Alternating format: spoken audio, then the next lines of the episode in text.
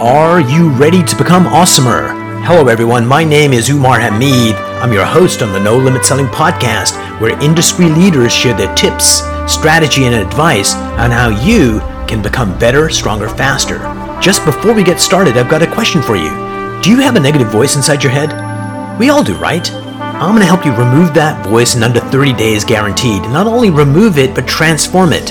So instead of the voice that sabotages you, there's one that propels you to much higher levels of performance and success. There's a link in the show notes. Click on it to find out more. All right, let's get started. Today, I'm privileged to have Chip Conley with me. He's an advisor to Airbnb and also the author of Wisdom at Work, The Making of a Modern Elder. Chip, is that a picture of you on the book? there's a philosopher. I'm not quite that old. Um, Socrates, maybe, but uh, yes, maybe on the back cover. there you go. Uh, Chips, thanks so much for coming on the program. One of the things that really intrigued me about your story was, you know, being brought into a high tech company to, you know, talk about service and that human connection. Uh, tell me how that transpired. Sure. I, I'd spent uh, most of my career starting a company called Joie de Vivre Hospitality, which is this became the second largest boutique hotelier in the United States. Uh, I sold it at the in, in, the bottom of the Great Recession, and I wasn't sure what was next. And here was this little tech company, uh, a startup here in in San Francisco, uh, that was uh, disrupting the hotel industry. And they, the three founders, were all millennials, and I'm a boomer. And they approached me and said, "We want to democratize hospitality. Could you help us with that?" And uh, so I joined them. But the journey was was fascinating. Was I thought I was supposed to be the wise one with you know dispensing uh, you know knowledge of all this stuff I learned in the hotel business. But the truth is, home sharing, what Airbnb is doing, is so different that a lot of the knowledge I had wasn't valuable. So I also realized at age 52 at that time that I'd never been in a tech company before, so I didn't understand the lingo. So I believe a modern elder is as much a an intern as they are a mentor because I had to learn a lot of things when I came here. And I really believe strongly that um, with five generations in the workplace, uh, intergenerational collaboration and us learning from each other is all about the future. So it sounds like that movie with uh, Anne Hathaway, The Intern, and you, you got to be Robert De Niro. So the difference between uh, the Robert De Niro Anne Hathaway movies, Robert De Niro came in as Anne Hathaway's intern at age 70. I came in as Brian Chesky, the CEO, who was 21 years younger than me. I came in as his mentor, but Robert De Niro became the mentor to her, and I became the intern to Brian because I realized I, I needed to learn the tech industry. So um, I, I think we're all mentors and interns. If we're doing it right, absolutely. So tell me about your book. Uh, what made you write it, and uh, what are the key takeaways? So the the thing that was hard for me in my first six months at Airbnb was feeling like I was older, so I'm supposed to know it all, and and then being surrounded by a bunch of brilliant know-it-alls when it comes to technology. So I needed to evolve my sense of self, my sense of identity, uh, I was no longer the CEO of the company running a company, um, and I needed to actually be a, become a learner. So um, as I started to realize that this is an alternative way of being in my 50s, uh, I started to feel more and more comfortable that I could be both the student and the sage at the same time. Uh, and that allowed me to ask a lot of very catalytically curious questions um, most people in an exec- executive rank in a, a, company ask how and why, um, how and what questions, which are yes. sort of optimization questions. And I was asking a lot of why and what if questions um, because I actually had such a, a naive, almost beginner's mind approach to this that it allowed me to ask um, sometimes quite dumb questions. But some of those dumb questions actually pointed out some of our blind spots as a company. Uh, so I guess being catalytically curious means sometimes your questions aren't just about uh, you know learning an answer, but it's actually posing almost an existential question to the organization. So, Chip, let me ask you, like one of those moments, like what was the moment where you realized I'm not in Kansas anymore and I may not have the goods to be here? Like, was one of those defining moments for you? yeah, it was my third day on the job, and I decided I wanted to sit in a, a meeting of engineers since I'd never worked in a tech company. And so I'm sitting in the meeting. You fool you. What's that? I said, you fool you. You went into an engineering meeting. I did go to an engineering meeting, and and house and they were all half my age, and there were about a dozen of them. And the guy running the meeting, who was 25 years old, turned to me at one point, not even really necessarily knowing who I was, and he asked me a question. He said, "If you shipped a feature and no one used it, did it really ship?" And of course, that's like the you know the, the tree in the forest. If it fell, did, did it really? And no one heard it. Did it really fall? I, I yeah, I took philosophy in college, but I did not take any comp sci, so I didn't know what the hell he was talking about because I'd never, I didn't know the lingo of what it meant to ship a feature, and so right. I just, I looked at him and I said, I have no idea what you're talking about, and I just sort of like slid down my seat and realized, oh my god, I'm just going to be the idiot at this place. So I, what, what I, what got, I got comfort in, and I talk, spent some time talking to Brian uh, the CEO about it. I said, you know, I, I feel like I'm not supposed to be here.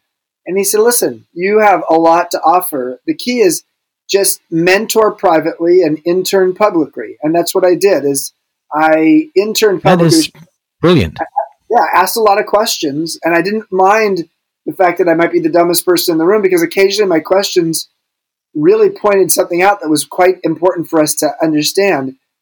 And then when I had to mentor someone, I did all of it privately because the last thing you want is someone the age of your father or mother, uh, you know, telling you in the middle of a meeting that you did something wrong. So uh, that was really very valuable to me. So the question I have for you is this: Is that uh, when was the turning point where people in the organization really uh, saw the value of what you do? When was the turning point in the organization when uh, people uh, when was the turning point in the organization for you when people started realizing, hey, Chip's adding a ton of value to us? Like before, it was like unclear, but uh, this thing really helped us improve what we do. I think the the point was when I started asking questions around the review system. I mean, first of all, I you know I gave some talks and we had at that point 300 people in the company. Not no one of them had any hospitality or travel background. And of course, we were in the travel industry. So I, there was no doubt from the start, people uh, appreciated the fact that I could teach them something. But I think when it, when people started to see the value of me from a technological perspective, is when I started asking some interesting questions about why and what if we did think things differently with our review system. What I felt really deeply down to my toes is that the review system was our cleansing mechanism for getting better at what we do. And um, right. So, so, and the truth is, it has been that, and it's part of the reason why we our hosts have gotten better at what they do over time, and guest satisfaction continues to get better as well. And so, when I was asking these questions about how we did our review system, uh, because no hotels had ever done it the way they, the Airbnb was doing it, it exposed a bunch of things that we could do to improve the system and people said, yes, we've been talking about that for a long time, but nobody really had sort of put it all in the way you've described it. And um, we went forward with that, and it had a huge in- impact. So I think from that point forward, people said, let Chip ask those occasional naive questions, and sometimes uh, some of them are going to actually be a home run. What's amazing, this is that old adage that, you know, uh, a smart guy knows the answers, the wise guy knows the right questions to ask. Yeah, there's a great. And sometimes being that uh, new kid on the block, you ask those amazing questions that no one else would have bothered to ask that get uh, great results. Know, there's a, another uh, beautiful saying: "Knowledge speaks and wisdom listens." And uh, you know, recently I was in Utah at the Summit Series um, event there at their Powder Mountain, and I was um, they had a they had an owl, they had an eagle owl, you know, up there on the mountain that they were just showing. Right. Off. And I asked the, the guy who actually knew owls, I said, why are owls considered wise? And he says of all of the of the animals in the forest, they're the best listeners. So if, if you really want to understand what does it mean to be wise, it's about listening as opposed to or, or it's about having great questions as opposed to just having all the answers. You know what's amazing is that in our culture here, owls are wise. And on the Asian continent, Pakistan, India, that's a derogatory thing to call someone because they're an idiot. So it's like same bird, uh, two interpretations. Wow, interesting. So, in your book, I was looking at the four lessons, and the first one was evolve. Tell me about that. Well, I think, you know, if you're in midlife, and let's first of all define midlife. Midlife used to be considered 45 to 65, and today I would consider it 35 to 75 because technology means that there are a handful of people in their mid 30s who are starting to feel old uh, about that time. And I, and I say it goes till 75 because if we're all going to live longer, a lot of people are going to work into their 70s.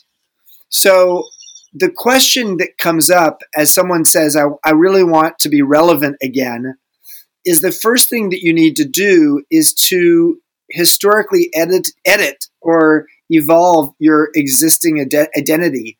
For me, I was the CEO of a company, but I was joining Airbnb to be the mentor for Brian, the CEO, but also I was reporting to him. So it's a whole different uh, habitat for me to understand. And so if I was clinging to my knowledge of the past or my title of the past or of just my sense of identity, it wouldn't have worked nearly as well.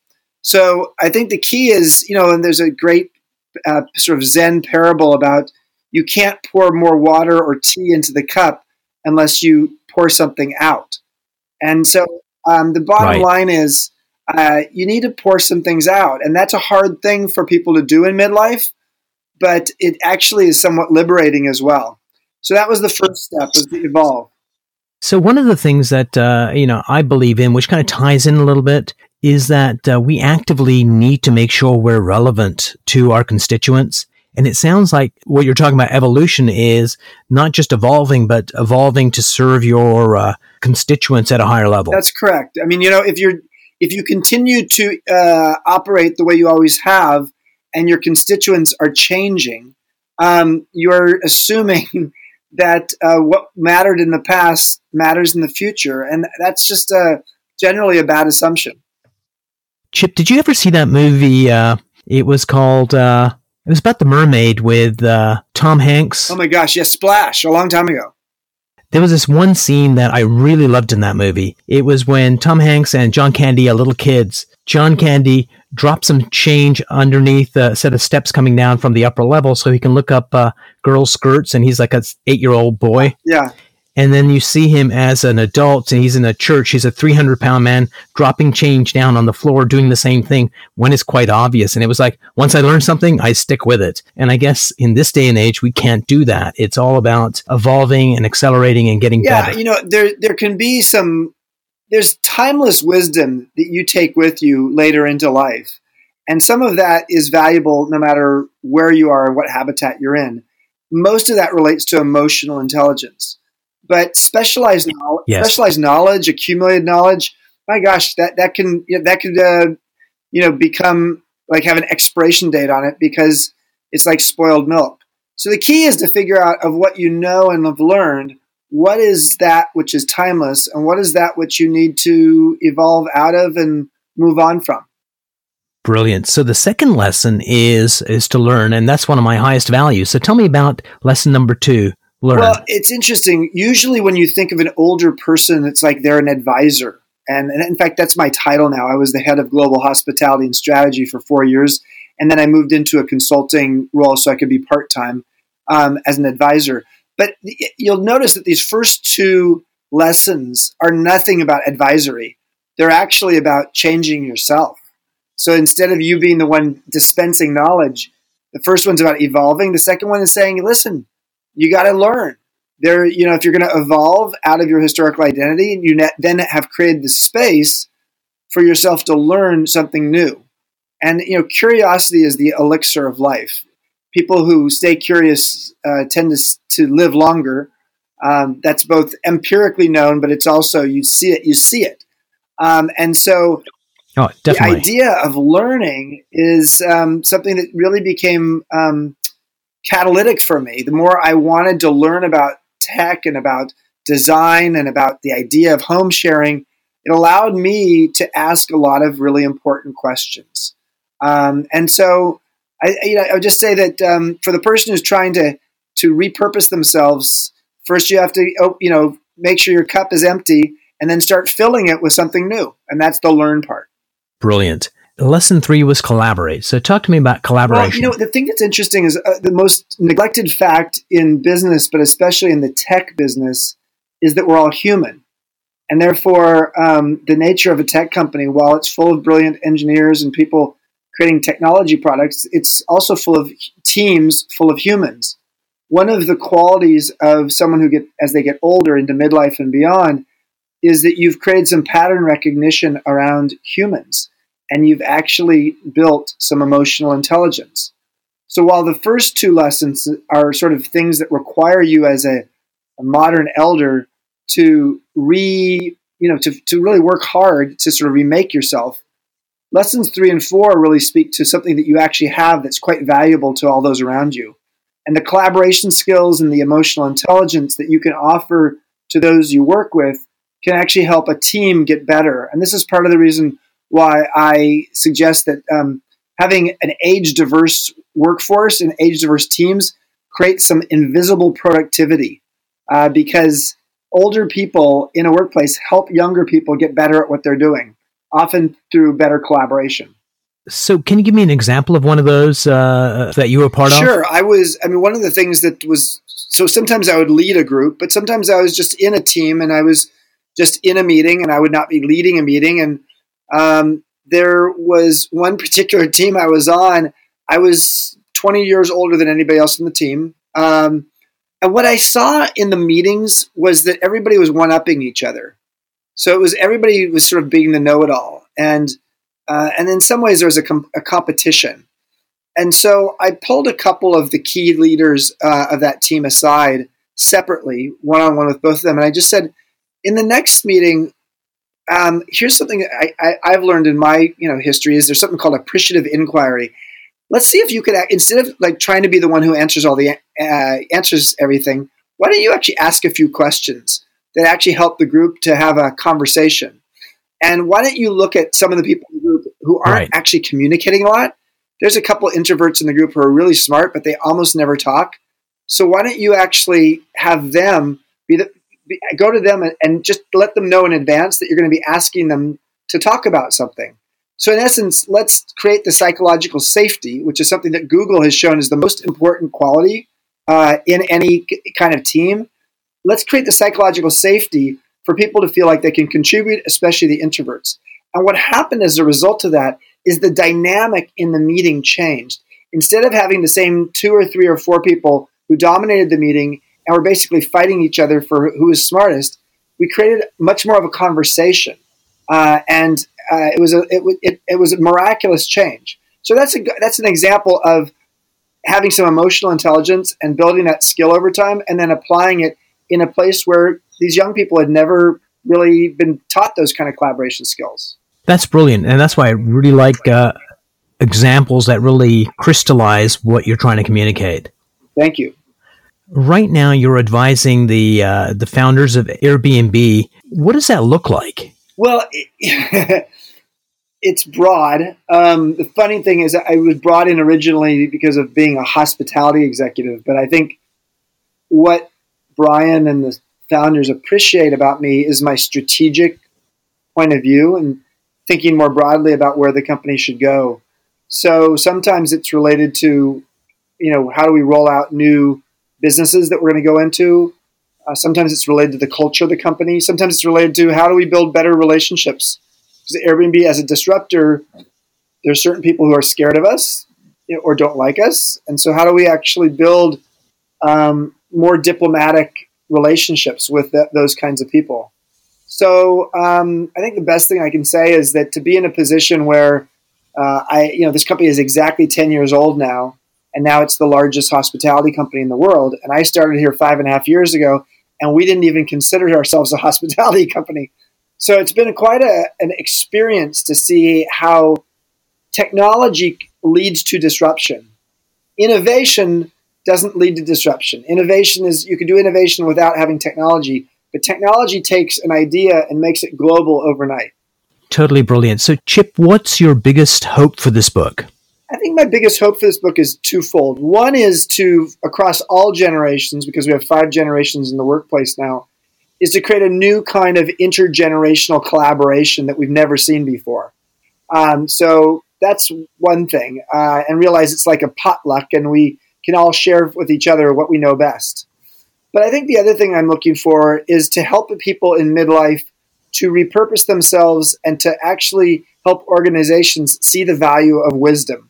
Um, wisdom being a combination of confidence and doubt uh, with with uh, the ability to use pattern recognition over time to actually help uh, create great insight. And I think that um, you know that ability for people in midlife to feel like they have something still to offer is pretty important. Um, just because we're all living longer. Before we part company, you've been doing the book tour, you've been talking about it for a while. What's the best story of someone coming up to you saying, you know, hey, this book helped me in this way? Well, the book, so the book's actually uh, not out till September 18th. So I, no one, it's been more my articles that people have said that about so far. Um, but I have been on the book tour just talking about it in advance of the book. I think the number one thing I've heard, because I, we created a modern elder academy down in Mexico, three acres um, on the beach, where people come and you know learn how to repurpose themselves. What I've learned from that experience and, and from the articles is that people think somehow at age 45 or 50 they're on the decline and there's no they, they don't have any ingenuity left or anything to offer and yet if you're going to live till age 100 and a lot of us will if you do the math at age 50 if you start counting at age 18 as your adult life when you start having more choice you're only 32 years of the way through your adult life, um, and you still have 50 years of adult life left. So I think what I've really seen is people, the right. stories I've seen of people in their 50s and their 60s, and sometimes even in their 70s, to actually reimagine how they can be relevant, whether it's taking coaching and counseling skills and making that into a career, um, or whether it's frankly becoming an entrepreneur in their 60s. There's a beautiful TED talk by a guy named Paul Tasner, who at age 66 started his own company and it became very successful. So I, I think it's just, it gives you some hope that yes, our physical peak is in our 20s, and maybe our salary peak in many uh, cultures is in our mid 40s to early 50s. But our human peak or our emotional peak or our peak at when we can actually be most valuable to other people could be our 60s or our 70s or even after that. Brilliant. Chip, thanks so much for sitting down with me. I really enjoyed the conversation. I did too, Umar. Thank you.